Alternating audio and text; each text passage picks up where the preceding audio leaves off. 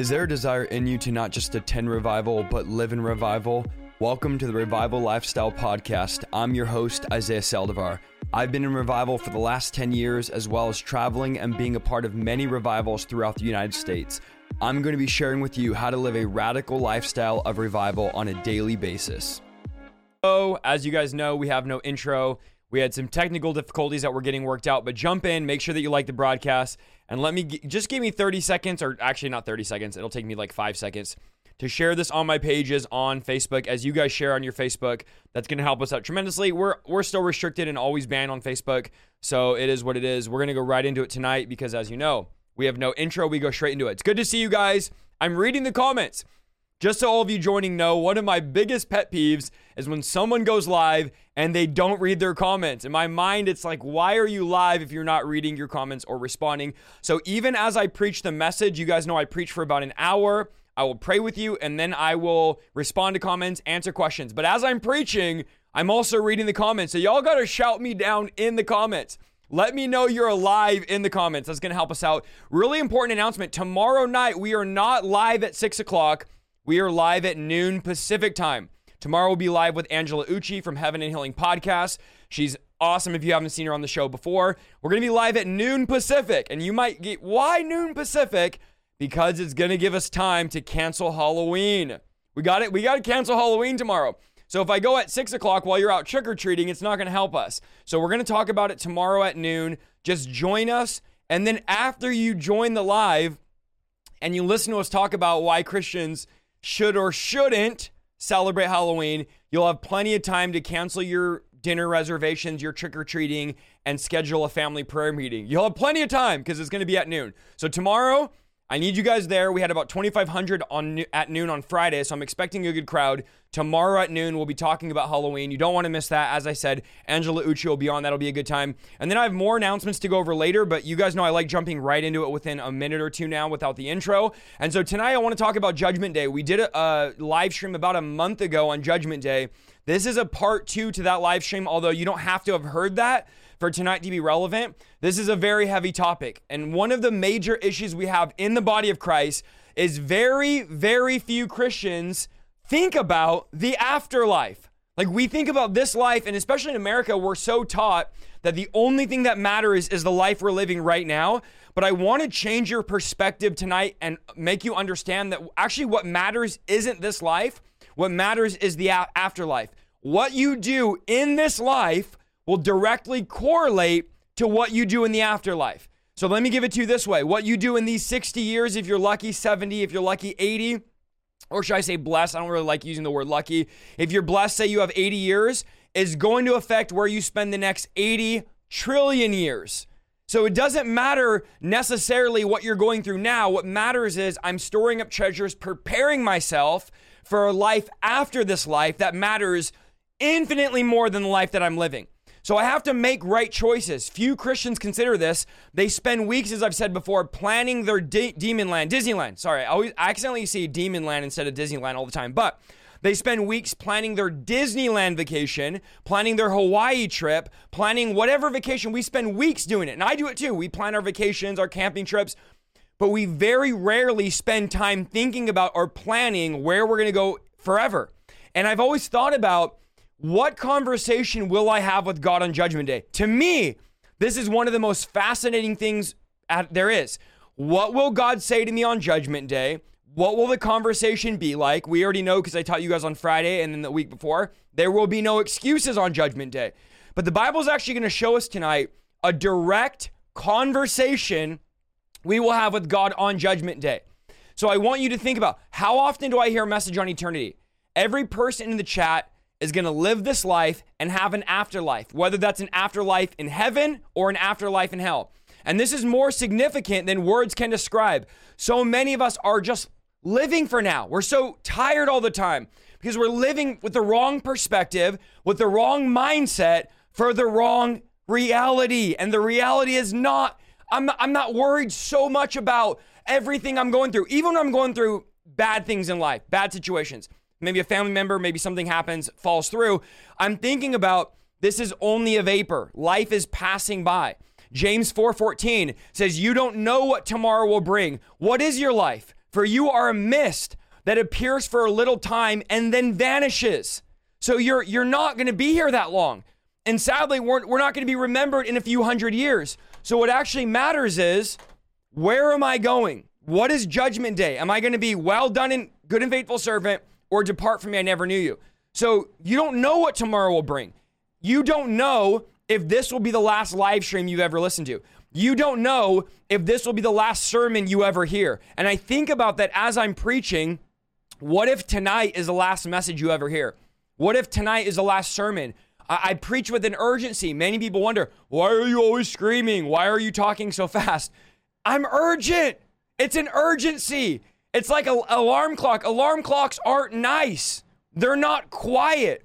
They're loud, often annoying, and always repetitive. Some of you said, you just described yourself, Brother Isaiah, loud, annoying, and repetitive. But the point is this, I'm trying to wake you up. There's too many preachers lulling you to sleep with their false grace gospel that I'm trying to wake you up, because you don't know what tomorrow will bring. What is your life, James says, question mark.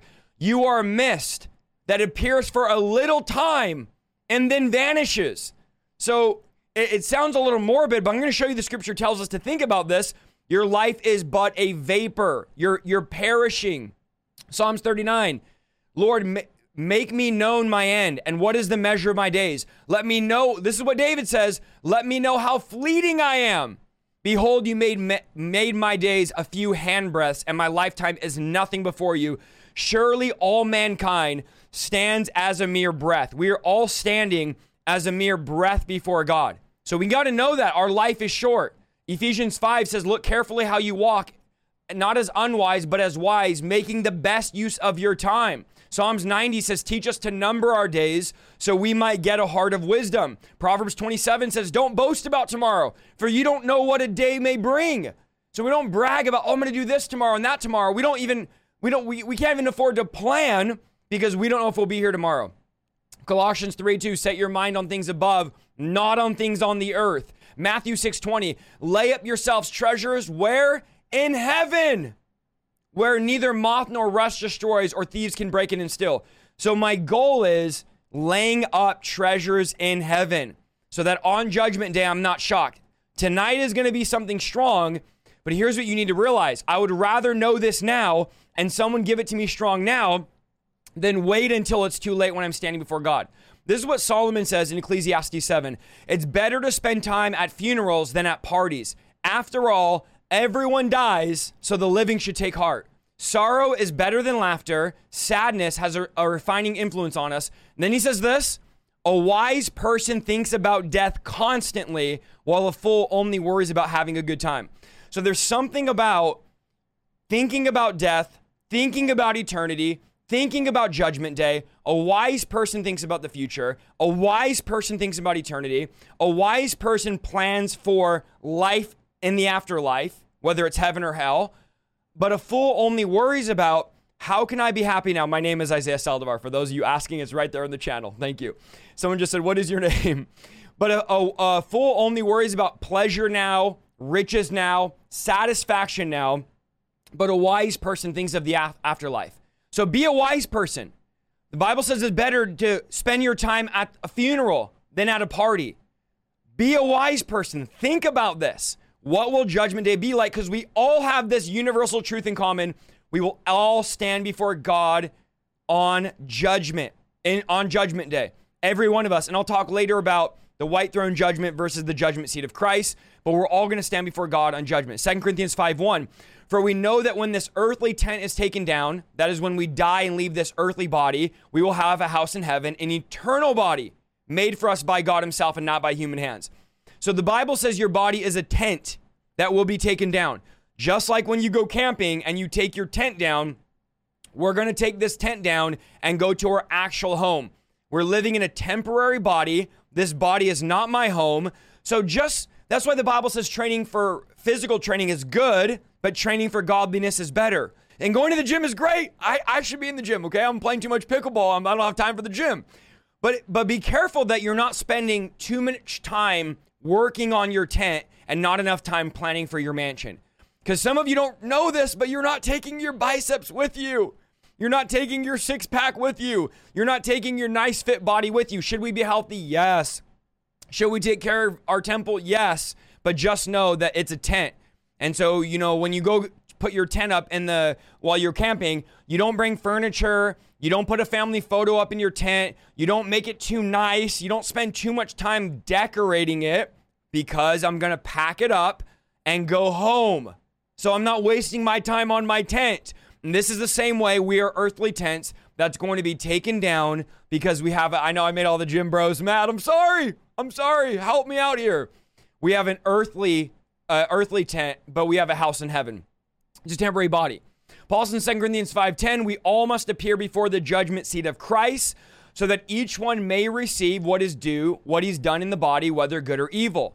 So this is why Judgment Day is significant, because all of us are going there. We need to talk about it. Every person will have a moment in time where we appear before the judgment seat of Christ. It doesn't matter how much money you have. It doesn't matter what you did in this life. It doesn't matter how many followers you have. You're not sending a friend, a family, or an attorney to represent you. It is going to be you and God, and no one will escape this day. I don't know why pastors don't preach this. I don't know why we don't have the fear of God in the church anymore. We're going to stand before God on that day. For some, it'll be a great day. For others, it'll be a dreadful day. So it's time for you to start thinking about these things. It's time for you to start preparing for these things. The time of slumber is over. The time of just living randomly is over. You have to realize this. I'm I'm living this life now. Everyone tells me all that matters is how I live. All that matters is getting a good job. All that matters is getting a four oh one k and getting a retirement and Roth I R A. The Bible's telling me the opposite. The Bible's telling me this life doesn't matter. My only goal in this life is to fulfill the call that God has on me and has for me. The other stuff doesn't matter. The other stuff is meaningless. So you have to realize this. Everything else in comparison to eternity doesn't matter. So the Bible's going to show us what will Judgment Day be like, the conversation we're going to have with God on Judgment Day. Let's look at this. This is the parable of the talents. This is found in Matthew twenty-five fourteen. And we're going to see, they always say, let the Bible interpret the Bible. You don't need the Greek right here. We see the parable of the wise and foolish virgins. This is Jesus coming back. We see the faithful and evil servant. We see no one knows the day of his return. Okay. Parable of the talents. The Son of Man will judge the nations. And then the plot to kill Jesus. So all of the verses right here are about Jesus coming back, are about us being judged and God judging us. So this is literally a conversation on Judgment Day, a conversation you and God are going to have when you meet with him on Judgment Day, when the Lord returns, and when we all get judged. The parable of the talents. There's much debate on when the judgment seat of Christ is, and there's much debate on, well, there's not much debate on the white throne judgment, but on the judgment seat of Christ, I'll talk about later. Here's the bottom line. When you die, if you don't know, let me fill you in biblically. I don't have time for the verses because I have videos on this, a lot of videos on this. When you die right now, okay? So if I die right now, where do I go? I immediately stand before God, and I go to either heaven, if I put my faith in Jesus, believed on his work on the cross, and lived my life in a way that was pleasing to him. Turned from my sin, repented, okay? Put my faith in him. We know it's only by faith, only by grace. I go to heaven if I am a Christian. Boom, right there. I die, I go to heaven. We know in the book of Revelation, it says there's going to be a new heaven and a new earth. So the heaven we go to right now is not going to be the heaven that we're in for all of eternity, for all of time. At the end of the thousand year reign, after the white throne judgment, there's going to be a new heaven, a new earth, a new Jerusalem. Right now, there's a temporary heaven, for the lack of a better term. I go there right now to the temporary heaven. If I die in my sin, unrepented, denied, rejected Jesus, I will die and go to Hades. Hades is the temporary hell. So there are people right now burning in Hades. At the end of Revelation, there's a new heaven, the new Jerusalem, that comes down to the earth.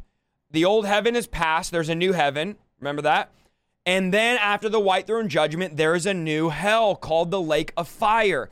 And the Bible says Hades and death gave up their dead into the lake of fire. So Hades, which is current hell, right now we call it hell. Hades right now is going to give up everybody that's in there, and that all those people are going to be thrown into the lake of fire after the white throne judgment. So Hades is going to be temporary hell, temporary heaven, end of the thousand year reign, permanent hell, and permanent heaven, okay? So I hope you're tracking with this. This is going to be what God requires of us. For the kingdom of heaven is like a man traveling to a far country who called his own servants and delivered his good to him. This is God. God is the man. Jesus is the man traveling. He leaves. He's gone to a faraway country. How many of you know Jesus is coming back? He called his own servants and delivered goods to them. We've been given what? The Holy Spirit. We've been given ability. We've been given gifts. We've been given talents. To one, he gave five talents, and I'm not preaching this yet. I'm just giving you guys what it is, and then I'm going to preach it. He gives five talents to one. So we know God is giving us something. You type this in the chat. I have something. Friend, if you are a believer, you have something from God. You're not like, oh, I'm just a nobody, and I'm a loser, and God only gave Isaiah something, didn't give me. I have something. I have a responsibility. God has invested into me, and God has given me something. So he called his own servants, and guys, share the broadcast. We're barely at two thousand here. We should be at three. Let's go. Come on, share, share, share, share. This is one of the most important messages in the Bible.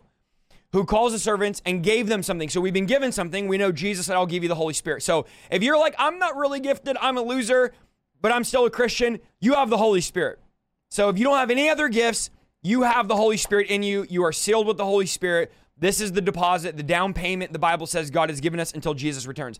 Holy Spirit is God's down payment, and then Jesus will return. So Jesus is gone.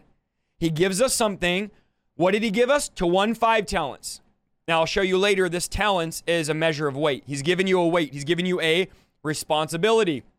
Oftentimes when we're responsible and we say, man, I have a, ha- a heavy workload. I have a heavy burden. I have a lot of responsibility. There's a lot on my plate. That's what talents is. The word talents is a measure of weight. Some say it's about seventy-five pounds. I won't go into all of that. It's a measure of weight. So one, he gave five talents. So this is Jesus.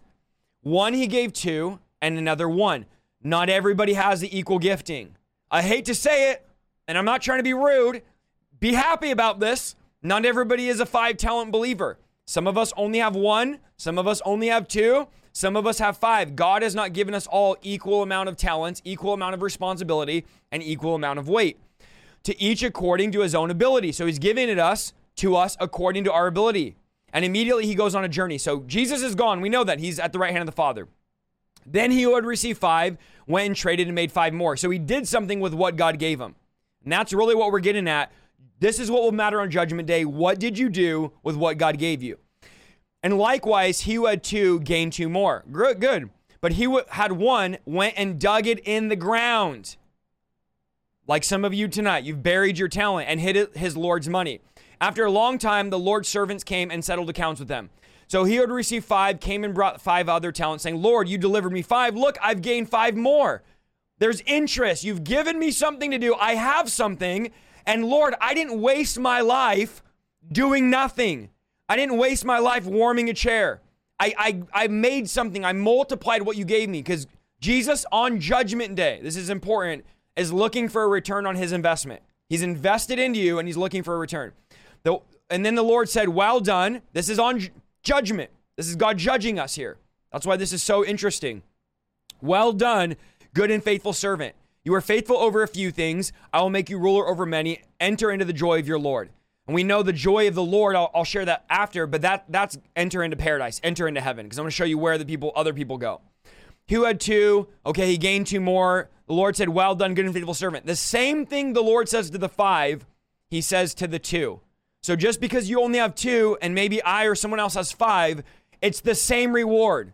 You don't get a lesser or greater. Look at the reward, the joy of your Lord. They both get to enter the joy of the Lord. Then who received one talent came and said, Lord, I knew you to be a hard man, reaping where you had not sown and gathering where you not scattered seed. I was afraid.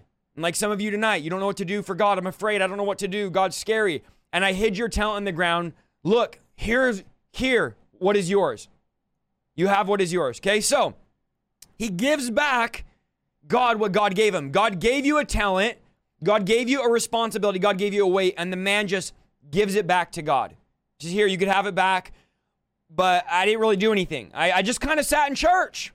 I was just kind of there. There was no impact, no ministry, no, I didn't do anything for you. But at least I still have what you gave me. But this is the Lord's answer. Now, this is where things get interesting. This is, again, a conversation on Judgment Day. So one of the most interesting in the Bible, in my opinion, parts of the Bible. This is what he says to the man. You might be like, well, the man's fine. At least he was still part. He didn't leave the man. He didn't leave the Lord. You wicked and lazy servant. And some of you say, I'm harsh.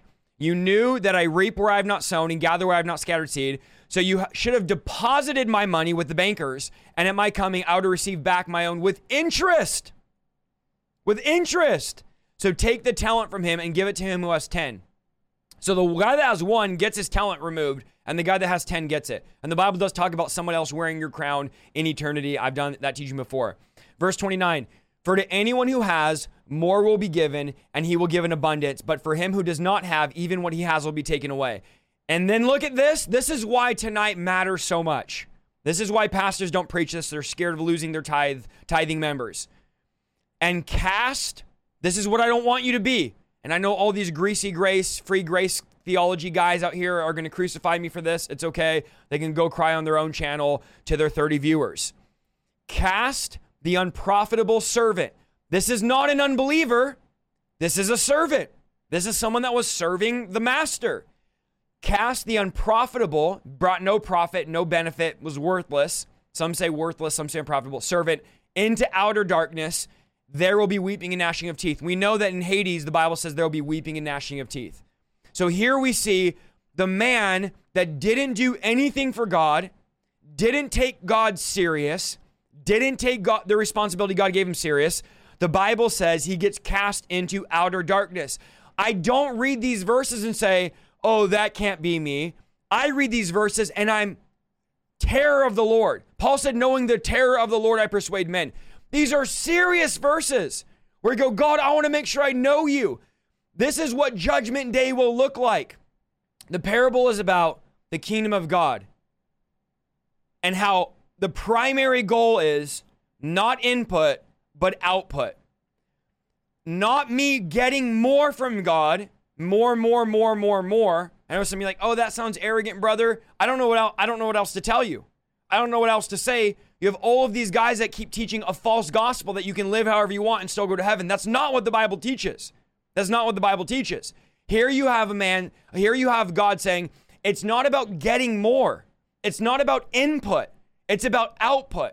Because we always teach in the church, get more, more healing, more deliverance. Come to more services, and that's great. And come get more of God and more. And it's, it's always all about you. It's no wonder we don't witness, evangelize, pray, do anything for God, because it's always about me. What can God do for me?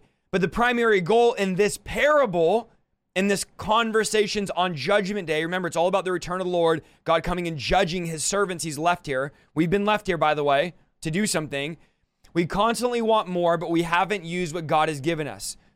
So what has God given you that you that that you can use for his glory? Has God given you any talents, any responsibility, any giftings? Well, I'm really good with business, then use that for God. Well, I'm really good at drawing, then use that for God. Well, I'm really good at speaking, then use that for God. Well, I'm really good at this, well, then use that for God. Whatever God has given you, whatever responsibility, it might only be one talent. That's fine, but use it for God. No more idleness, no more laziness. This is about Jesus leaving heaven, coming to earth, enduing us with power, going back to heaven, but will be coming back again. There is a real man, a Jewish man, that is coming back to the Mount of Olives, that is going to return and is going to look for a return on his investment. And he showed us how to live this life. He showed us how to walk in the power of his Spirit. He showed us how to live holy. He showed us how to be led by the Father. He showed us how to treat the poor. He showed us how to live the normal Christian life. He showed us how to overcome the devil. He showed us how to walk in victory. He leaves us with no excuse as to why we can't do what he's called us to do. In fact, I know a lot of people hate this verse, a lot of religious Pharisees. Jesus said in John fourteen twelve, the same works I've done, you will do, and even greater, because I go to the Father. And that's why the angels in the book of Acts said, why are you looking up? In the same way the Son of Man left, he's returning. So the master's gone. There's something for me to do. I have a job on this earth, and my job isn't just show up once a week.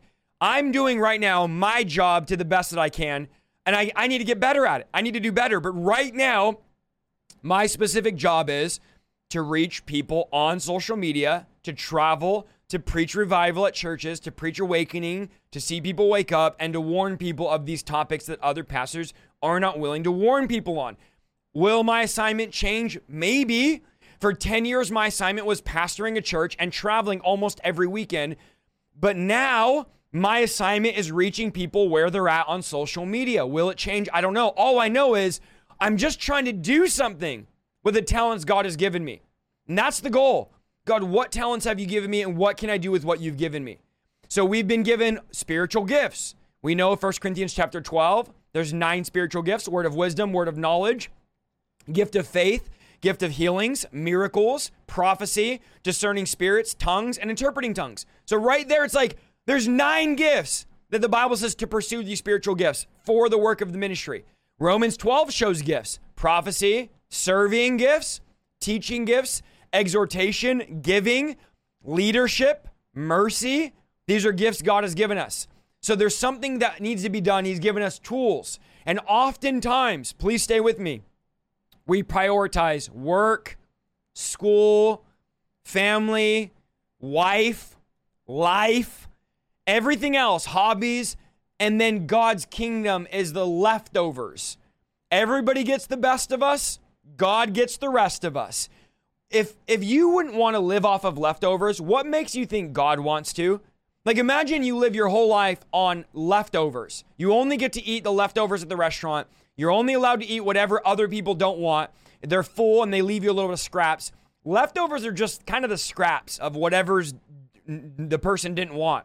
You just kind of have a little bit of leftovers. This is what we give God. We're constantly bringing in a, in a to-go box, God, our leftovers, and saying, God, why are you tired of my leftovers? God gives us his best, and we give us, we give him our rest. Like, whatever's left over, I'm tired. Sunday morning, it's like, oh, we got to go to church again. Tired, and I'm going to give God half-hearted everything. Kind of like whatever's left from the week. I've been so busy with all my other stuff, I got to give God. And God's like, I don't want leftovers all the time. I've done so much for you. Like, God has put you in management mode. We're managing his kingdom. We need to prioritize that. My parents would always say, you need to get this done by the time we get home. Have you ever been there where your parents would leave and say, this better be done, your room better be clean by the time I get home? What did you do? You did the same thing I did. Five minutes before they get home, five minutes before the college exam, five minutes before your project's due, we're running around scrambling to try to get the house clean, scrambling. I got a test in three hours. We wait till the last minute. The problem is, we don't know when God's coming back. Okay, we, we're not going to know that exact time, that exact moment. We're going to have an idea because Second Thessalonians says we won't be in the dark about it. So we're going to see the signs during the tribulation. We'll have an idea. We don't know the exact day, the exact moment that Christ is going to return. So we can't be procrastinating like God is some homework project. We have to stay working. We have to stay praying. We have to stay ready. We have to keep the fire so we're ready. He's given, friend, he's given us too much to sit around. He's given us too much to do. He's given us too many gifts and too much extraordinary power. And with great power, if you know the saying, type in the chat, comes great responsibility. You have the power to lay hands on the sick. You have the power to cast out demons. The words you speak, words of healing and life and wholeness, could bring restoration to marriages and families.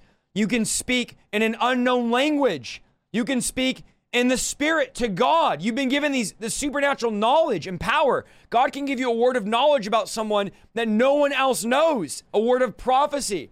We have power to work miracles, to break things in the supernatural realm, to bind and to loose. Like, we've been given extraordinary power. Now, religious people, they they want basically just the doctrine without the power. And the Bible says they have a form of godliness, but they deny the very power that can make them like God. We've been given power from the Holy Spirit. He empowers us to do supernatural things. And one of the end time signs is what I just said: form of godliness, but they will deny the power. And Paul says, stay away from those people. So what's important in this parable about Judgment Day is he gives talents according to ability. This means he cannot give you more than you can handle, because your excuse would have been, I couldn't handle it. It's too much for me.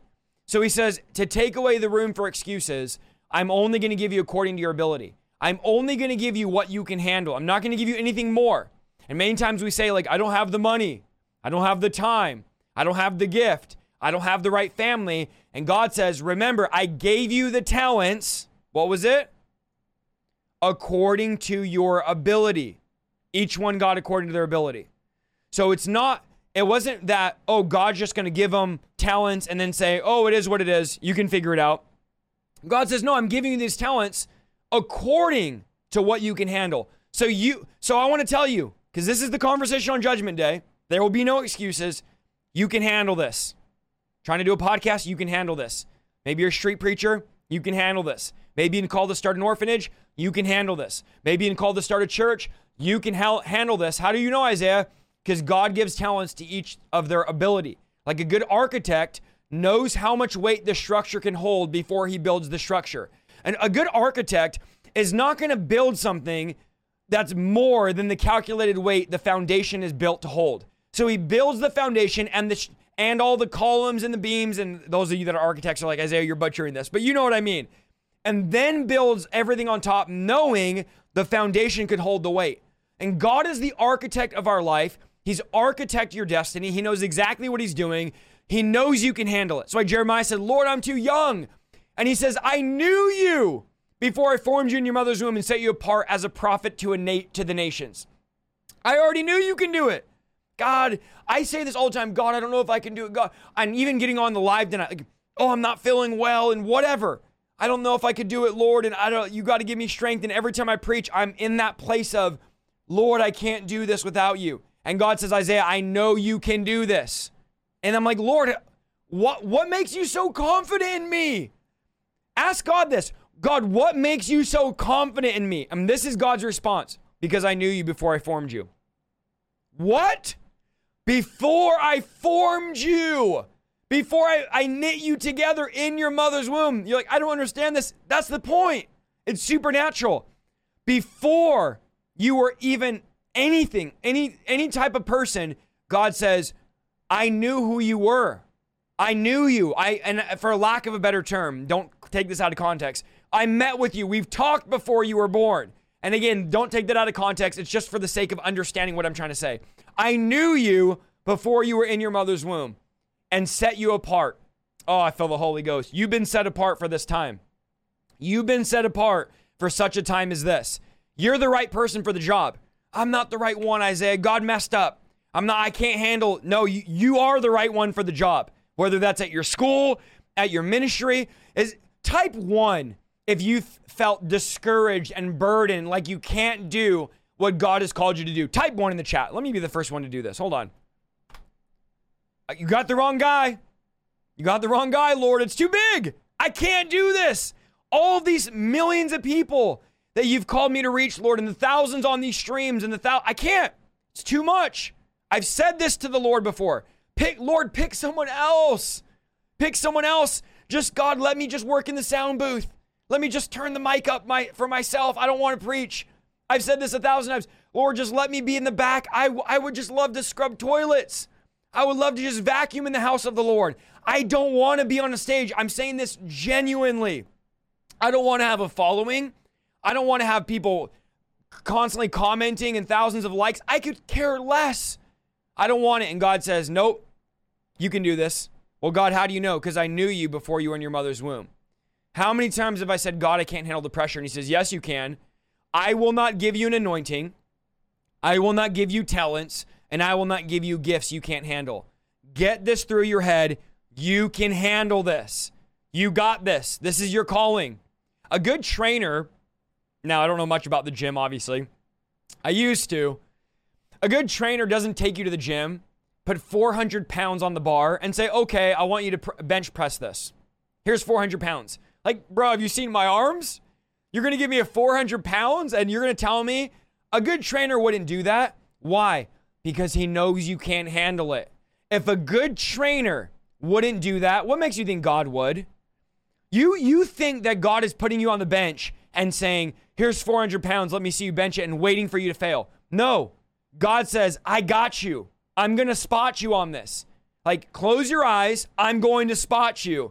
And it's actually him doing the work. It's actually him carrying the weight. You might be eyes closed thinking you're benching four hundred pounds, but the Holy Spirit saying, no, I'm actually the one lifting the weight for you. You think you're the one doing it, but I'm actually your spotter. The Holy Ghost is your spotter. So I'm trying to encourage you. I know it's a strong message of like Judgment Day, but again, I'm helping you prepare for this conversation on Judgment Day. This is what Judgment Day will be like. This is the, the Bible shows us the conversation. So now I can be prepared. I know God's expectation. I know his expectation. So you better be careful when you ask for something someone else has, because you might not be able to handle what they carry. Don't ask the Lord, I want what Isaiah has. I want what this pastor has. I want what so-and-so has. Because you don't know the weight that we carry. You don't know the struggle. You don't know how hard it is. And God's built me for this. This is my purpose. Maybe you weren't built for that. You're many, you know, there's people I look at, they, they're doing ten times, one hundred times what I'm doing. You know, some of these pastors, leaders, they have all, and I'm going like, I could never do that. And God's like, I never asked you to do that. I'm not judging you. Oh, this is a good word for someone. I'm helping you. I'm not judging you based on what anyone else is doing. I'm judging you based on what you've been given and what you did with what you were given. That's the only thing you're judged on. What did you do with what God gave you? My judgment and your judgment is going to be greatly different, because I'm going to be judged on the platform God gave me, and you're going to be judged on the platform God gave you. So you're not going to be judged based on Isaiah. God is not going to say, well, you didn't do as much as Isaiah did.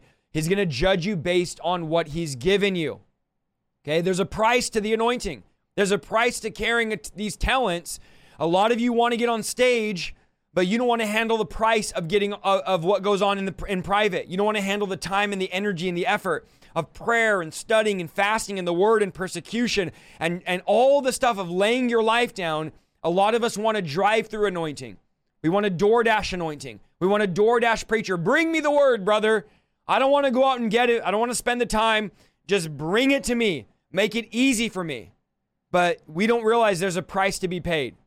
So Jesus is saying, listen, there's a price. Now, like I said, talent, some of you are like, what does this mean? What are my gifts? Talent is a measure of weight. It's about seventy-five pounds of silver. So it might not seem like, catch this, it might not seem like one talent is a lot, but this is clear. This is a wealthy master. This is a master. Remember, the master is Jesus. This is a man that has infinite resources, that's incredibly wealthy, and has everything you need to accomplish the task he's given you. He's not a poor master. Some of you are like, God's poor. God is not poor. God is not weak. God is not unable to provide support. It's not like he can't support us. He, we don't have to live less than or below the world. God has given us everything we need for godliness. Even one talent Christians have so much power, so much authority, and so much ability. I don't know. Maybe I'm a one talent believer. I don't know. Maybe God's only given me one talent. Maybe there's guys that have five talents we'll never even know about. Maybe there's guys that, I don't know how many talents I have. I just know God has given me a weight, a responsibility. When I was born again, January twelfth, two thousand eleven, God put a weight on me, a responsibility, and I'm trying to multiply what God has given me. I'm trying to advance his kingdom. Remember what he says, and excuse me, I know my lips are, are so chapped. They're dry as some of your church out here. But remember he says, if you have faith the size of a mustard seed, you can say to this mountain, be thrown into the sea, and it will. Faith the size of a mustard seed. So that tells me even a tiny bit, even a little bit of what God has given you is enough to do what God has called you to do. He puts weight on you for a reason. Maybe you feel burdened. So now remember, talents equal weight. seventy-five pounds of silver, weight, responsibility. So maybe you have a burden on you. I'm burdened for the lost. I'm burdened for the broken. I'm burdened for the family. I'm burdened about abortion. I'm burdened about sex trafficking. I'm burdened about the lukewarm church. I'm burdened about the prayerlessness in the church, the lack of passion, the lack of fire, the lack of boldness. I have a burden. God has burdened me for something. That's a weight. Don't put that weight off. Use it to do what God has called you to do. Don't ask God, God, take this burden from me. No. Say, God, give me a strategy so that I can use this burden. Maybe you're burdened to reach high schools. Come on. Maybe you're burdened to reach junior highs. Maybe you're burdened to help uh, teen, teen moms who are pregnant. Maybe you're burdened to reach the people at school. Maybe you're burdened about another nation God's called you to. And I'm like, I'm not burdened about that, but you are. Say, Lord, how could I use this burden to advance your kingdom? You've given me a burden. You've given me... My burden, guys, is lukewarm Christians. Those that are sitting millions in the church, they have no relationship with God. They've never encountered his spirit. They've never encountered his power. I'm burdened by that. I, w- I was that growing up in the church. So I have a burden. That's what led me to basically fake atheism, was because I didn't see the power of God. And so my burden is waking up the lukewarm church. I personally don't have a burden to reach young people in high schools, for example, or um, junior high, or, you know, being a, a kindergarten a pastor for for young people, kindergartners at church, or, or children's ministry, or even like feeding the poor. We've did, we did that for years, and our church does that. We give thou- tens of thousands of pounds of food to the poor. I personally don't have that burden right now. Or street preaching. Like, why don't you street preach? And I've told you guys before, I could reach millions in my office, and that's where I have a burden for. If I go street preach, maybe I'll reach one hundred people, but I don't have a burden for that. Remember, the Bible says, like, if one person's called to this and another person's called to that, we don't judge each other and say, why aren't you doing what I'm doing? Why aren't you street preaching like I am? And I'm not going to say, why aren't you preaching in front of a camera and reaching millions of people like I am? There's no, we don't compare. We're different parts of the body. You don't look at a homeless ministry and say, oh, well, why aren't you out preaching like I am? And they don't say, why aren't you doing homeless ministry, Isaiah? We're all different parts of the body. We're all different parts of the body. That's why Paul Peter said, we got to get people to feed the poor because we have to worry about reading and praying. That was the job of the preachers. So we have to re- be careful that we're not putting our weight on someone else. We're not putting our talent on someone else. We're not making someone else feel bad for not doing what we're doing when this is the call God's given us. Now, of course, we're all called to prayer. We're all called to read the Bible. We're all called to fast. But you have to understand every one of us have a different talent, a different weight. If we all were only called to do this, then who's going to reach people on the street? If we're all only called to do this, who's going to feed the poor? If we're all only called to do this, who's going to do the church administration? Who's going to be local church pastors? Who's going to be godly businessmen? Where's the godly police officers? Where's the godly nurses? Where's the godly doctors? You see what I'm saying? There's that beautiful diversity in the body of Christ. We're all called to do different things. So talents represent everything God has given you, everything God has entrusted you with. So remember, Judgment Day, God is going to look at what he entrusted you with, and he's going to see what you did with what he entrusted you with. So are my kids part of that? Yes. Is my ability to preach? Yes. Is my job part of that talent? Yes. Is my degree? Yes. Is my house, my car, everything? Whatever God has given you. For me, it's this platform. God gave me this. It's supernatural. People are like, how did you grow this? And how did you reach that? It's God. It's God. This is why I get so mad if any other preacher tries to say, oh, I helped Isaiah with his platform, or I, I gave him a platform. No, you didn't. You did not give me a platform. God supernaturally gave me this platform. one hundred percent supernatural. I can't even take credit for it. It was nothing I did. It was all God. So this YouTube platform, Facebook, TikTok, Instagram, whatever, is part of the talent, the weight God has given me. And so on Judgment Day, I'm going to be responsible to this platform. Isaiah, what'd you do with the YouTube channel I gave you? What'd you do with all these followers on t- Did you give them the word? Did you preach the truth? Did you give them that conviction, that repentance? So my kids, hey, Isaiah, what did you do with your kids? Did you train them the right way? Did you pray with them? Did, they, did you teach them the Bible? Did they see a godly example in your marriage? Everything. I'm just giving you my example. I, I don't know what God has given you. So I'm going to be responsible for that when I stand before God. How did you handle your finances, Isaiah? How did you manage people? How did you treat your family? How did you manage your kid? How did you treat your boss? How did you work at the job I blessed you with? We're all we're all going to take account for this. So don't live random like we're not going to take account. So important. Not everyone has the same. Some of you have five. Some of you have two. Some of you have one. Not everyone has equal. Some are given more. So just thank God for what you have. Right now, just, Lord, thank you for the talent you've given me. Thank you for the responsibility. And don't be mad that you only have one. Be glad, because it's heavier to carry five than it is to carry one. God knows what you can handle. God knows what you can handle. Don't feel less than. This message should actually do the opposite. Instead of feeling bad about I'm not doing enough, you should be like, oh, I'm hand I'm handling the, the talents God's given me. If you're a stay-at-home mom and God's given you two or three kids, Don't be discouraged thinking, oh, I should be out preaching like Isaiah. I should be out reading the Bible for hours a day. No. God has given you those kids.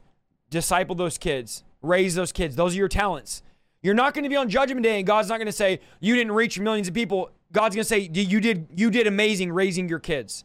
You did great raising your kids in, in the ways of me and discipling them. That, that was your responsibility. That was your talent. So this is what Judgment Day is. Are you responsible with what you've been given? Because the more messages I hear, the more things God gives me, the more responsibility, the more understanding, the more knowledge. I'm going to be responsible when the master comes back. And when he comes back, he gives, remember, the reward. The guy with five gets the same reward as the guy with two. And this is what they hear. And this is what you want to hear on Judgment Day in this conversation. Well done, good and faithful servant. I'll, you were ruler over little. Now I'll make you ruler over much. So it's not about results of how much you got. Remember, one guy got five talents. Another guy got two back. It wasn't about results. It was about, type this in the chat, faithfulness.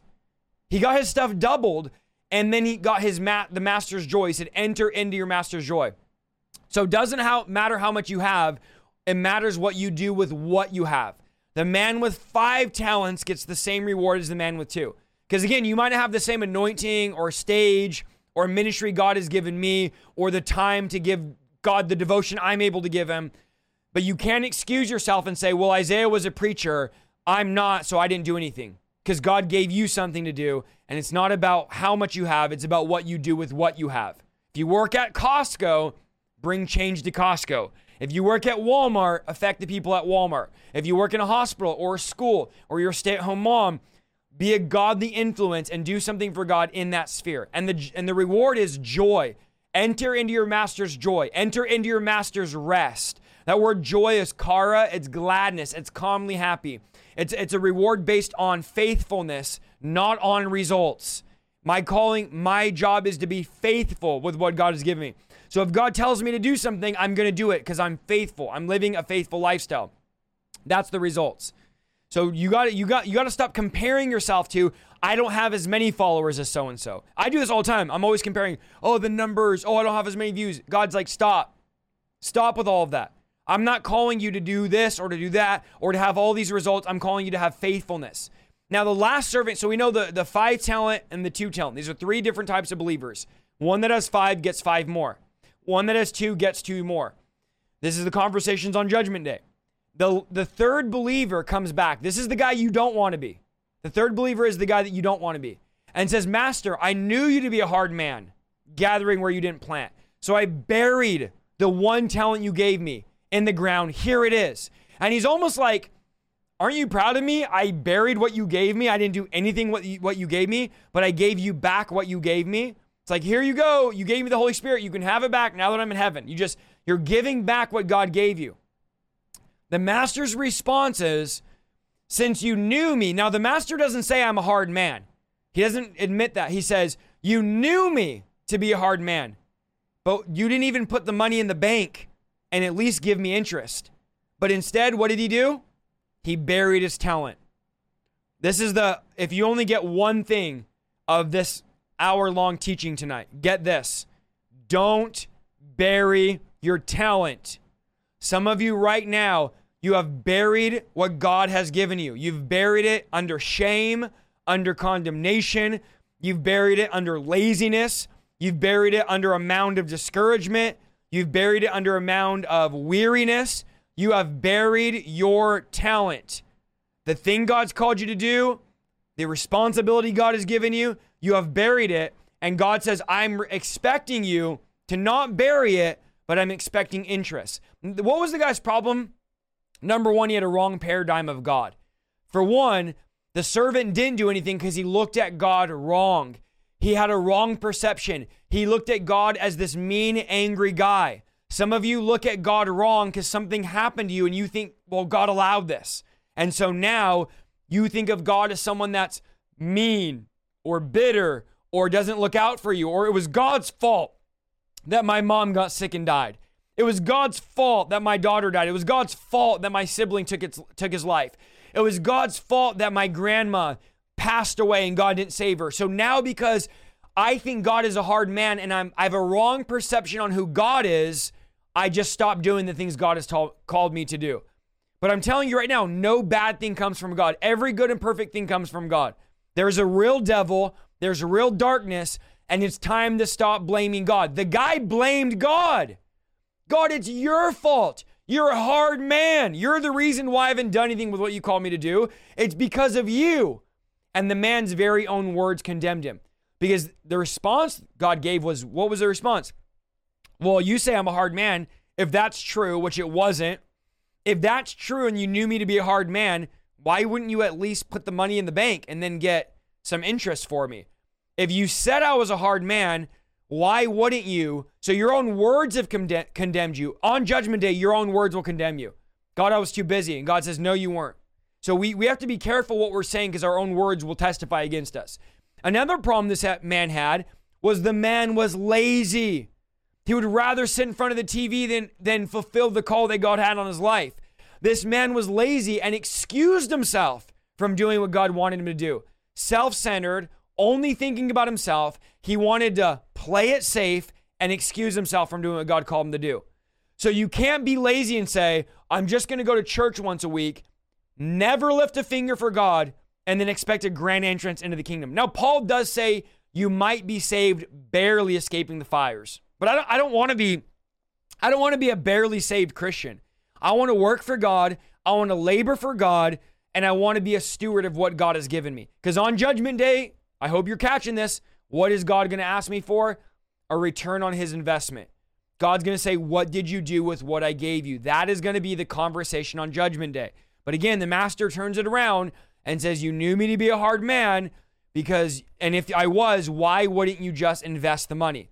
What happens to the man? The man gets thrown into hell.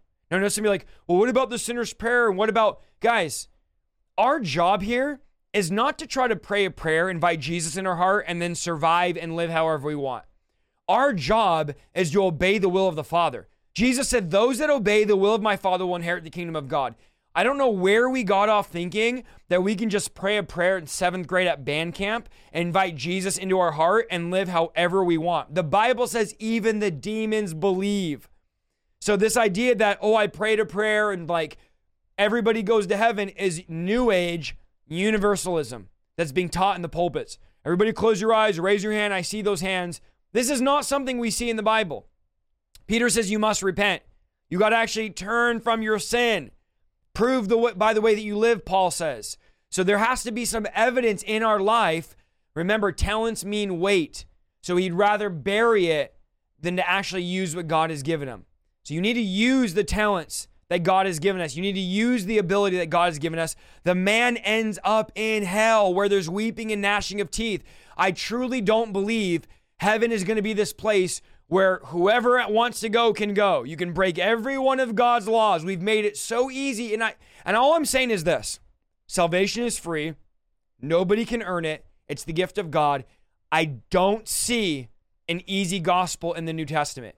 I don't see Jesus walking up to people. Let's use the rich young ruler, for example, and saying, hey, will you do me a quick favor? Will you pray a quick prayer and invite me into your heart and live however you want? I don't see that happening. I don't see the disciples saying, all you have to do is just pray this prayer and there's nothing else. Just live however you want. Now, of course, being saved is not about what we've done. It's about what Christ has done. And it's free. one thousand percent unequivocally, salvation is free. We can't earn it. It's not by works, lest any man should boast. The thing I'm saying is, I don't think you've truly been saved if there's no evidence of your salvation. That's why James says, faith without works is dead. Faith without works is not saving faith. He says, how could you be saved if you claim to have faith, but you have no works? That's faith is not saving faith. So you have to be careful with this whole Jesus in my heart, Jesus, you know, little teddy bear, Care Bear, American false Jesus that says live however you want. You've been given talents. You've been given abilities. Don't be the lazy servant. Jesus is coming back. Okay, and although the master would come back to collect the talents, they still have to do something with the talents. So we don't want to sit around saying, well, I'm just going to wait until he comes back. We want to make sure we're using. So, so ask yourself this tonight. Where did you dig your talent? I'm sorry, should I say it this way? Where did you bury your talent? Tonight, the Lord is saying, dig up your talent. Dig it up. Wherever you buried it, wherever you hid your gift, wherever you hid your responsibility, wherever you got loose with the gospel and you're not taking that serious, it's time for you to dig it up and to start doing what God has called you to do. And again, I know some of you don't like this message, but I'd rather hear this now than on Judgment Day. This is the, the simplest way I can give you tonight. Our life is alone from God, and when we get to heaven, we will return to him the loan he's given us with interest. Let me say that again. Our life is a loan from God, and when we get to heaven, we will return to him the loan, but he expects interest. He's looking for interest on his investment. So ask yourself this, what servant are you? The five, the two, or the one? Am I the guy that had a lot and did a lot? Had a little bit and did a, and did a little bit? Or am I the guy that had a little bit and did nothing with what God gave me? Because there will be a judgment day. There's the judgment seat of Christ, which is not when you die and go to heaven or hell. It's your judgment based on works. Some believe this will happen during the tribulation. Some believe this will happen at the end. No one truly knows when, but there will be a time where we're judged on our works. Go watch my video from a month, a month ago on Judgment Day. I talked about all the rewards that you can get on Judgment Day. So the judgment seat of Christ will be a judgment on rewards. This will be a separate judgment. This will not be a judgment of whether we're saved or not. That's what, that happens the moment we die. We either go to heaven or hell. But there will be a judgment on works at some time. We don't know exactly when, where God will judge us on our works. And then there's the great white throne judgment. At the end of the millennium, the thousand-year reign, the dead will come back to life for the great white throne judgment. That's Revelation chapter twenty, verse five. Okay? The dead did not live again until the thousand years were finished, and this is the first resurrection. And then there's going to be basically, the Bible says death and Hades will deliver up the dead who were in them, and they will be judged each according to his works. That's Revelation twenty eleven. So the judgment seat of Christ is for believers, not unbelievers. The great white throne judgment is when everybody in the current hell and death give up their dead. They get judged after the thousand year reign, and the devil, the false prophet, the beast, and every unbeliever whose name is not written in the Lamb's book of life will be thrown in the lake of fire for all of eternity. Okay, so there's a judgment on works for the believer, and then the white throne judgment where they're thrown in the lake of fire for all of eternity. And then eternity begins. Then the new Jerusalem, there'll be a new heaven, the Bible says in Revelation twenty-one, and a new earth where the new Jerusalem will come, and we will live in eternity for that. That is when eternity will truly, truly begin. The, the old heaven and the old hell will have passed away. There'll be a new heaven and a new hell. So the question has to be, where am I going? Where am I going? There's only two options. Well done, good and faithful servant, enter into your master's rest, or depart from me, I never knew you. Those are the only two things. What am I talking about? I'm talking about judgment. There's a judgment seat of Christ. The Bible says we'll all stand before the judgment seat of Christ. And there is a great white throne judgment at the end of Revelation. One is a judgment on works, and one is a judgment for those that are in hell getting thrown in the lake of fire. I have a, I have videos on this, long videos, but we're an hour in, and I want to pray for you guys. So I want you guys to understand there's a real judgment day coming, and you're going to be responsible to God. Chat, stay focused here. Stay focused here. You're going to be responsible before God on what you did with what you've been given. Are you the five talent, the two talent, or are you the one talent that buried what God gave you? Father, we ask you tonight, Lord, that we would do what you've called us to do. Father, we pray that you would break laziness off of us, that those of us who have buried our talents, those of us have done nothing with what you've given us, nothing with what you've called us to do. I pray, Lord, that you would help us to break out of laziness. And guys, I'm going to answer all your questions afterward because some of you seem confused. That is not Mormon doctrine. That's literally in the book of Revelation, the white throne judgment. I can quote it for you right after we pray. I'll answer all your questions because some of you are confused on the white throne judgment. So works matter? Yes. Yes, works matter. Works do not gain you salvation, but the Bible says we are judged based on our works. And I'll show you this after when we talk. I don't know what the confusion is. There's a great white throne judgment at the end of Revelation. That's not Mormon doctrine. Mormons don't teach a white throne judgment. And there's the judgment seat of Christ, which is where we're judged on works. Father, I pray, Lord, help us to not be lazy. Help us to not bury our talents. Help us to not be carnal, lukewarm Christians. But I pray tonight, God, that we would be sober. I pray, God, we would be those believers that walk in your spirit, that do everything you've called us to do. Father, I pray, let us not be like this wicked and lazy servant. The Bible calls him a wicked and lazy servant. Father, I pray that we would not be the wicked and the lazy servant, but we would be the servant that has the five talents, that God does what you've called us to do. Lord, we'd be like the servant with two talents that does what they're called to do and enters into their master's rest. I pray not one person in this chat would hear, "Depart from me, I never knew you," but every one of us would do what you've called us to do and hear, "Well done, good and faithful servant." Guys, there's only two things we're going to hear on Judgment Day, either "Well done, good and faithful servant," or "Enter into your master's rest."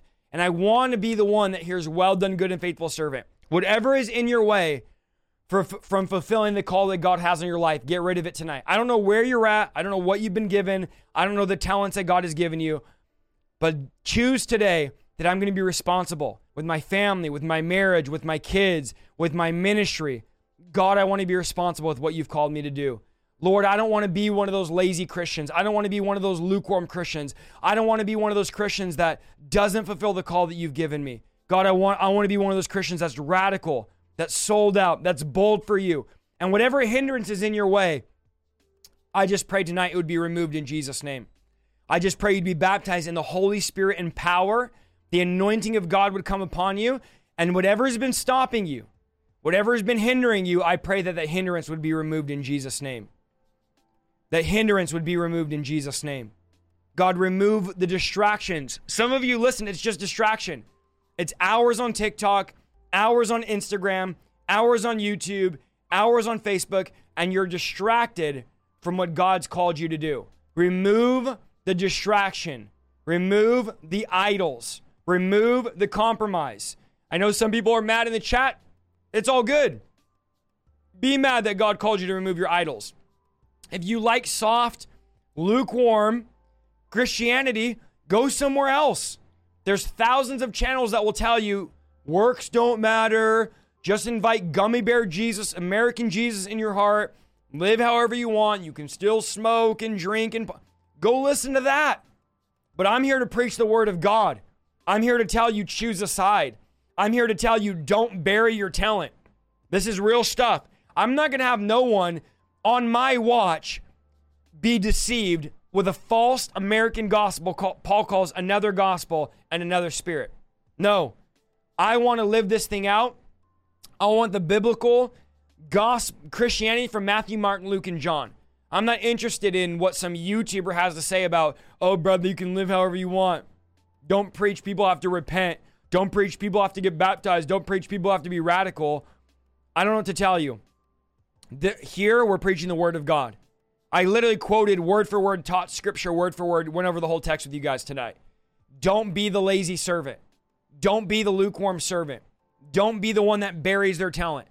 So I would rather be mad right now and go, "Ooh, I need to change," than be on Judgment Day and go, "Oh, I wish somebody would have told me that this was going to happen." God shows us a conversation on Judgment Day. Literally, God shows us what the conversation will be so that we're not shocked by it.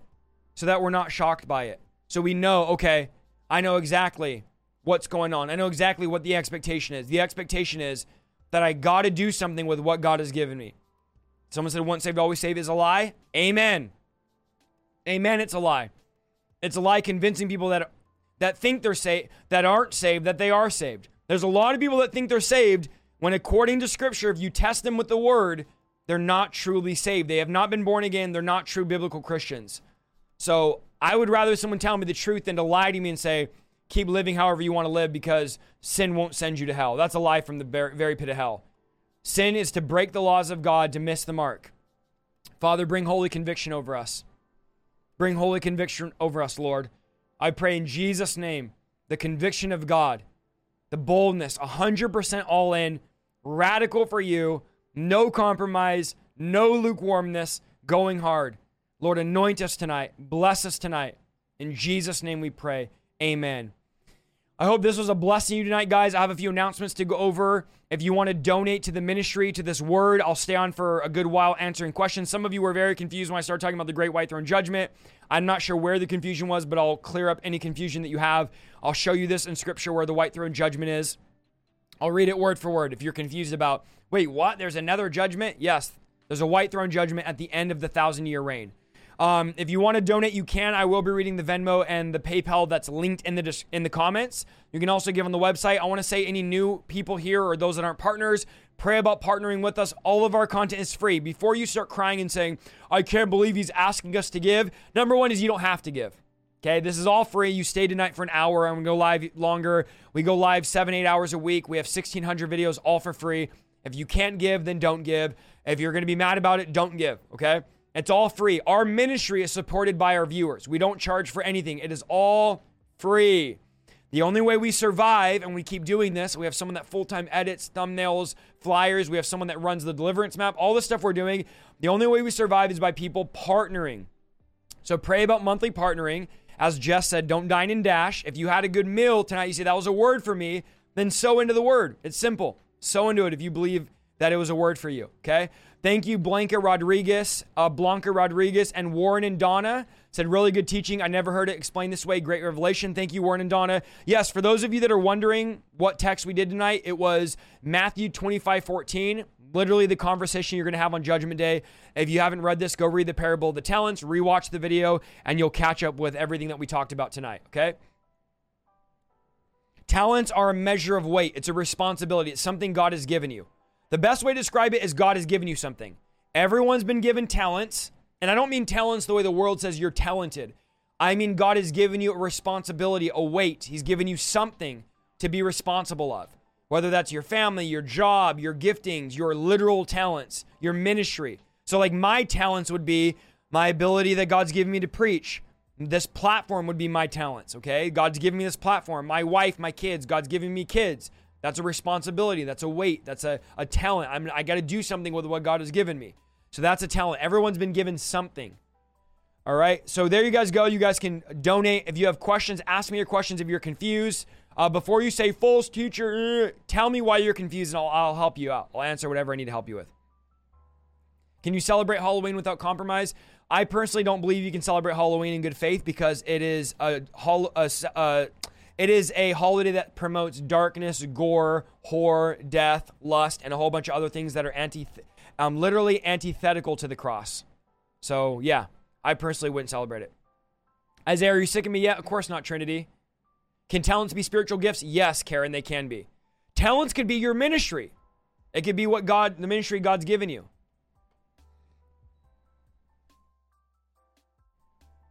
How do you know you're saved? Because there's evidence in my life. I've put my faith in Jesus and my life has been changed and there's evidence to show that I've done that. So I look at the evidence in my life and go, oh yeah, I have a changed life, a changed heart, a changed mind. I've been born again and renewed. Will you ever grow your hair out? Oh, not anytime soon.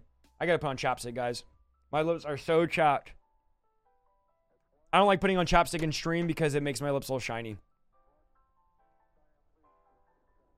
All right, how do I gain boldness? Ask for the Holy Spirit to fill you. Remember, Peter got his boldness from the Holy Spirit.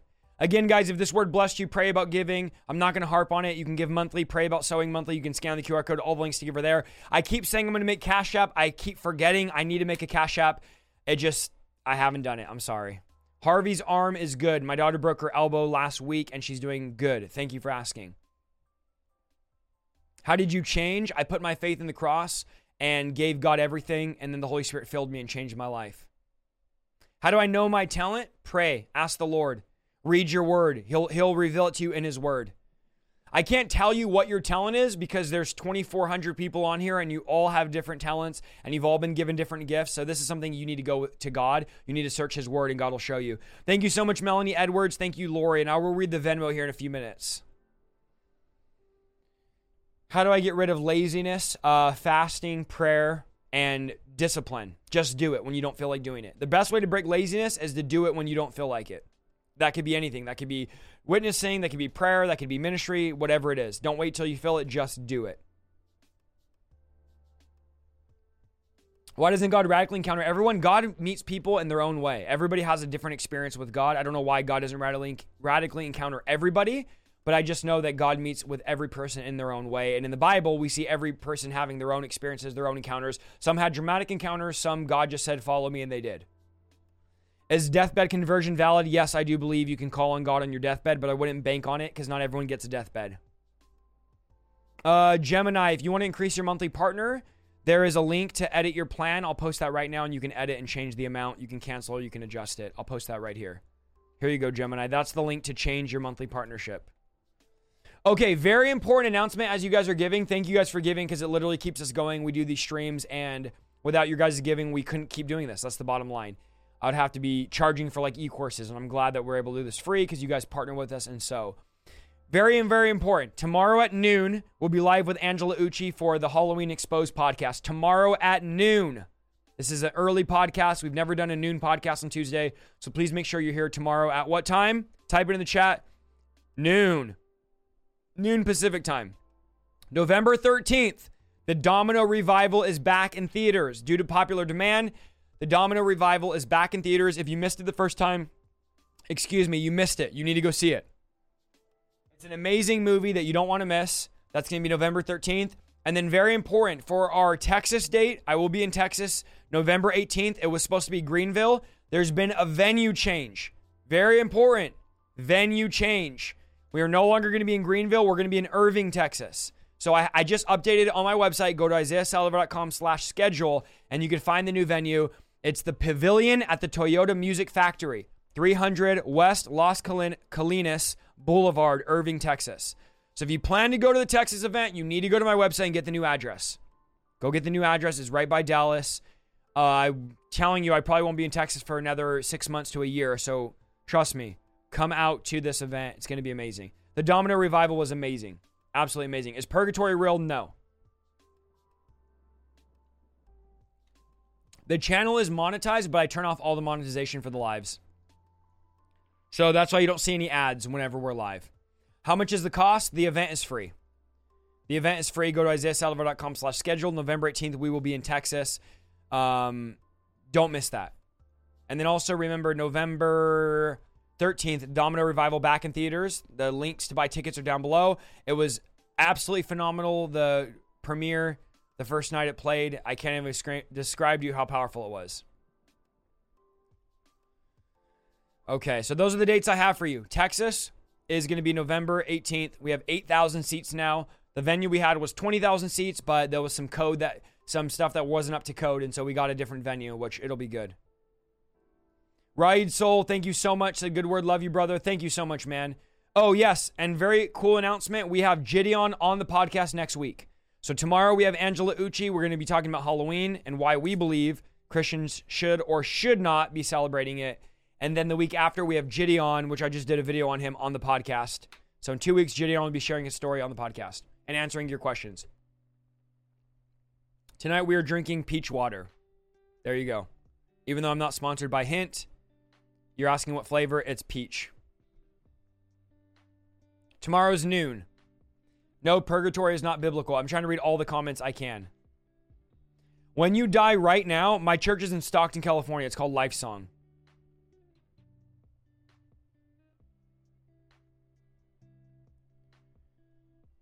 It's called Life Song. In Stockton, California. The Zelle is Isaiah Luke Saldivar at Yahoo. That's the Zelle account. You have to just type that in. It's right there on the screen. Thank you for giving there. Let me read the Venmo. Let me read the Venmo. Uh, I don't read the website ones until after stream. I only could read the PayPal, which is linked in the comments. That specific PayPal link or the Venmo. I don't have access immediately to the other ones. So, yeah. When I'm going to be preaching at my church again? Uh, probably the next month or two. I want to do like a mass deliverance and healing the next time I'm at Life Song, preaching there. But I'm there every Sunday when I'm not traveling. All right, let's see if we have any Venmo tonight. Again, if the word blessed you. You guys got a word on Friday too. I preached to you on Friday and on Monday. So you guys got two words in the last few days. Mate Lorenzo, thank you so much on Venmo. Uh, Keenan, thank you so much on Venmo. Tyrone Munoz, thank you on Venmo. Ruby Martinez, thank you so much. Andrew Stilling, thank you. Tara Jenkins, thank you. Tyler um, Lorenz, thank you. Roxanne Purcell, thank you so much. Samuel Avila, thank you. Raquel Rodriguez, thank you. Elijah Spencer, thank you. C- Sierra Woe, thank you. Lauren Miller, thank you. Ashley Milliken, thank you. Francis, th- thank you so much. Matthew Pena, thank you. Kimberly Buckner, thank you. Those are all the Venmo. Let me see if I missed any Venmo. Thank you guys so much for giving to the ministry. Let me refresh this. if it refreshes. I'll read all these after off stream too. Okay, I think that's all of them on Venmo. Thank you, thank you, thank you.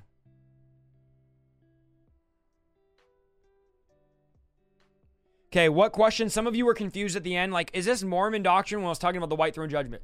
So what are you confused about um, when it came to the white throne judgment? Because I looked at the... The Venmo is at Isaiah Saldivar. I'll type it in the chat for you. It's just at Isaiah Saldivar. And if I ask for my phone number, just put give without phone number. Yes, Irving, Texas. You don't want to miss that. All right.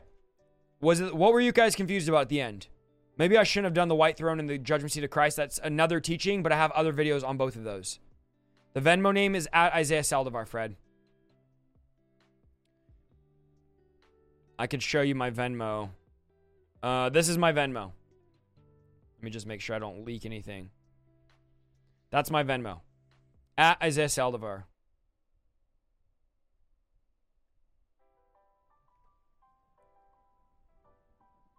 Uh, did I say Hamas is in the Bible? Yes, the word Hamas is in the Bible. Not the terrorist group. The word Hamas is a Hebrew word for violence, cruelty, and injustice. And I have a whole video on that. You can go watch on the channel. Okay, so whether Chris- Christians will participate in the white throne judgment or not is a big debate. Um, most people believe that the white throne judgment is for the unbelievers, and the judgment seat of Christ is a judgment on rewards for the believers. And you can look this up. It's a highly debated.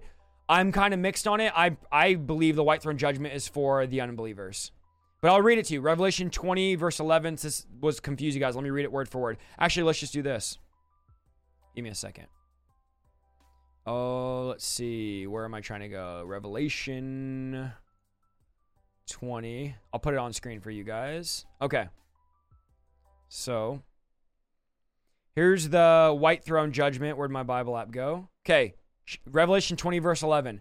Then I saw a great white throne, and he, him who sat on it, from whose face the earth and heaven fled away. And there was found no place for them. And I saw the dead. So who's there? The dead, small and great, standing before God. And books were open. So, he, so we see the dead there, okay, at the white throne judgment. This is why a lot of people think Christians aren't there. Again, the judgment seat of Christ is a judgment based on works. This is a judgment for those to be thrown in the lake of fire, which is the permanent version of hell. Small, great, standing before God, and the books were open. And guys, this is not unorthodox. For those like, this is a weird belief. This is orthodox, what people what people believe and teach in the church. Another book was open, which is the book of life, and the dead were judged according to their works by the things which are written in the books. The sea gave up the dead who were in it. And then look at this. Death and Hades delivered up the dead who were in them. So for those teachers that say, no one's in hell right now, everyone's soul sleeping, and then like one day everyone's going to go to hell, that's not biblical, because people were already in Hades. Because look what it says, death and Hades delivered up the dead who are in them. So people are in death and Hades, and then death and Hades deliver up those that are in them. So the idea, again, that there's no one in hell right now is a false doctrine that's being taught in a lot of churches and a lot of Christian leaders. It's bizarre to me. When you die, you immediately go to heaven or hell. The judgment seat of Christ is a separate judgment for works. I'm trying to keep it simple and not complicate it. The white throne judgment is a judgment after the thousand year reign before eternity begins. Okay, so death and Hades deliver the dead who are in them. If no one was in hell, then death and Hades would have no one to deliver, but deliver the dead who are in them, and they were judged according to his works. Then death and Hades, look at this, were cast in the lake of fire. So the current hell, hell right now, Hades, will be cast in the lake of fire. This is the second death. And anyone not found in the book of life was cast in the lake of fire. We know, of course, what is it? Revelation twenty ten. Look at this. Now, when the thousand years have expired, and I, I have to keep saying this, but I have videos on all of this, but I'm just giving you guys a quick breakdown for those that are confused in the chat. Now, when the thousand year reign has expired, Satan will be released from his prison, will go out and deceive the nations, the four corners of the earth. I have a whole video on this, Gog and Magog. To them you'll gather together to battle, whose number is the sand of the sea. If you want to find my videos on this, just type in the words, Satan released, thousand year reign, Isaiah Saldivar, go to my channel, you'll find it. Go to my channel search, and all of this is there. Verse nine. Okay, no, that's not it. Verse ten, Revelation twenty ten. The devil who deceived them was cast in a lake of fire of brim and brimstone, where he, where the beast, the false prophet are, and they'll be tormented day and night forever and ever. So who's going to get cast in the lake of fire? The devil, the beast, and the false prophet. There's the Antichrist, the false prophet, and the devil. Three different, three different persons are cast in the lake of fire. Then after that, that's after the thousand-year reign, then death and Hades give up their dead. The great white throne judgment, people are judged. It says the dead, so a lot of people think believers won't be there, but it's still debated. Nobody knows one hundred percent, like, definitively how that's all going to work. So be careful when I'm teaching these things not to go, oh, that's false. Guys, I'm literally just reading the text. A lot of this stuff, nobody knows one hundred percent on when it's the timing of it. We know it's going to happen because the Bible says, but the Bible doesn't give an exact timing of like when the uh, judgment seat of Christ will be. Thank you, Anonymous. Thank you, Anonymous, for donating. And also, guys, pray about becoming a monthly partner on the website or on the YouTube. That'll help us out tremendously. Can you do a video on After Death movie? I haven't seen the movie, but maybe I will. I already got my hotel near Greenville. I'm so sorry, um, Kayla. I think it's only, let me see how far it is. I know, it's unfortunate. Basically, okay, so the venue that we had, the city came in and said it needs some renovations to get the permit to have twenty thousand people, and it was going to take too long to do the renovations. So, like, we had no choice but to move it. So, uh, you can usually cancel your hotel within twenty, uh, if you have a twenty-four hour notice. So, you should be able to get a refund at your hotel, no problem. I'll tell you how far they are from each other. Oops, wrong place. Here we go. They're about an hour away. So Greenville and Irving are an hour away, and uh, Irving and Dallas are like fifteen minutes away. So we're almost in the heart of Dallas. We're almost in the heart of Dallas. So it's a great it's a great location for those of you flying in from Dallas. And this is going to be a big event. We have eight thousand seats, mass deliverance. Me, Alexander Pagani, Bible Davis, and Greg Locke, and Malachi O'Brien. That's going to be there. And guys, I'm I'm sorry to say, I know a lot of you keep asking in the chat, are you gonna, when are you going to be here? When are you going to be here? I just can't answer every single comment of where, or when are you going to be in this part of Florida? When are you going to be? I only give you the dates I have. Right now I have January San Bernardino, which I'll post that soon. February, Antioch, California, and November, I have Texas. I don't have any other dates but that, so I, I know as much as you know, so I can't tell you when I'll be where you guys keep asking. I get all these comments of, when will you be in this city? And I'll, I'll be here all night just answering cities. Where's Carl? He's here.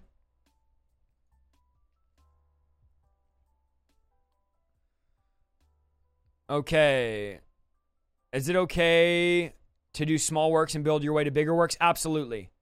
You might be only called to do small works. That's not bad. That's what God's given you. Your judgment is based on what you've done with what God gave you. I try to be simple, guys, in my teachings. I'm trying not to overcomplicate it. So one of my goals is to simplify some of these parables and some of these scriptures to make the average person be able to understand without trying to like get so deep that you go to sleep, or so deep you need scuba gear, or so deep that you drown. Mm-mm-mm. Uh, my thoughts on Christmas, I'll do a video on it. We celebrate, I've said this before, Christmas as the birth of Christ. We already know it's not the day exact Jesus was born, but we celebrate it as the day Jesus was born and uh, his birth, like most of the most of the um, world do. But yeah, we celebrate it like that. So I don't have a lot on Christmas. I know some of you are like, well, how could you celebrate Christmas as Jesus' birth, but you don't celebrate Halloween? There's a massive difference. Christmas, Christmas, is a celebration of the birth of Jesus. Halloween is all about death, destruction, horror, gore, lust, and everything else evil. So one holiday glorifies darkness and evil. Another holiday celebrates the birth of Jesus. So I hope you see the difference there. As far as going into the tree and the presents and lights, what do you think of all of that? That could be for another video. But that's just my overall thoughts on it. Isaiah, it's Dylan Man from uh, K Y. Let's see. Remember, Isaiah, watch your videos in prison. I got married yesterday. Would love to show you. I can submit video. Awesome, Dylan. Congratulations on getting married. Um, praise the Lord, brother. I'm glad you watched my videos in prison. That's so awesome. What do you think about Jehovah's Witness? Jehovah's Witness is a, is a cult. Thank you so much for listening to this week's episode of the Revival Lifestyle Podcast. If you like what you heard, go to w w w dot isaiah saldivar dot com for more content, and please follow me on Facebook, YouTube, and Instagram at Isaiah Saldivar. See you next week.